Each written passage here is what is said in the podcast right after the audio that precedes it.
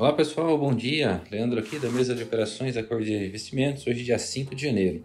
Ontem os principais índices acionários no exterior operaram próximos da estabilidade, todos na expectativa da divulgação do, Fed, o Banco Central Americano, de alguns dados da política monetária. Pode dar novos sinais sobre quando iniciará o processo da alta de juros por lá. O S&P 500, principal índice dos Estados Unidos, fechou em alta de 0,1%. O Eurostoxx índice que reúne as principais empresas da zona do euro, teve alta de 0,01. Na Ásia, o Nikkei fechou com avanço de 0,1% e Xangai caiu 1%. A ata da última reunião do FONC, o Comitê do Fed, Banco Central Americano, sai às 16 horas de hoje. Antes, às 10h15, sai o relatório de empregos por lá também. Petróleo operando em leve baixa após a OPEP concordar em elevar a produção em 400 mil barris por dia em fevereiro.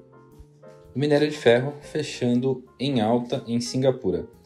Essa divulgação da ata do Fed deve influenciar os ativos locais aqui no Brasil. Tiveram ontem mais um pregão negativo, com avanço das taxas de juros do país, prejudicando novamente varejo, shopping e construção civil principalmente, assim como as empresas de tecnologia. O Ibovespa ontem fechou em queda de 0,39 e o dólar avançou para 5,69, com as preocupações principalmente com a questão fiscal, em meio à pressão do funcionalismo público por reajustes.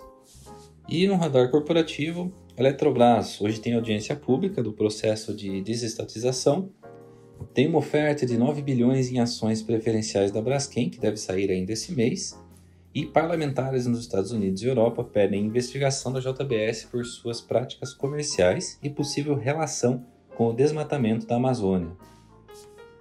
A Melius Cash 3 fechou aliança estratégica com a Mastercard para oferecer cartão de crédito, positivo aqui para a empresa, e o CAD aprovou a parceria da Direcional com a Cirela em oito projetos. Por hoje ficamos por aqui, um ótimo dia a todos!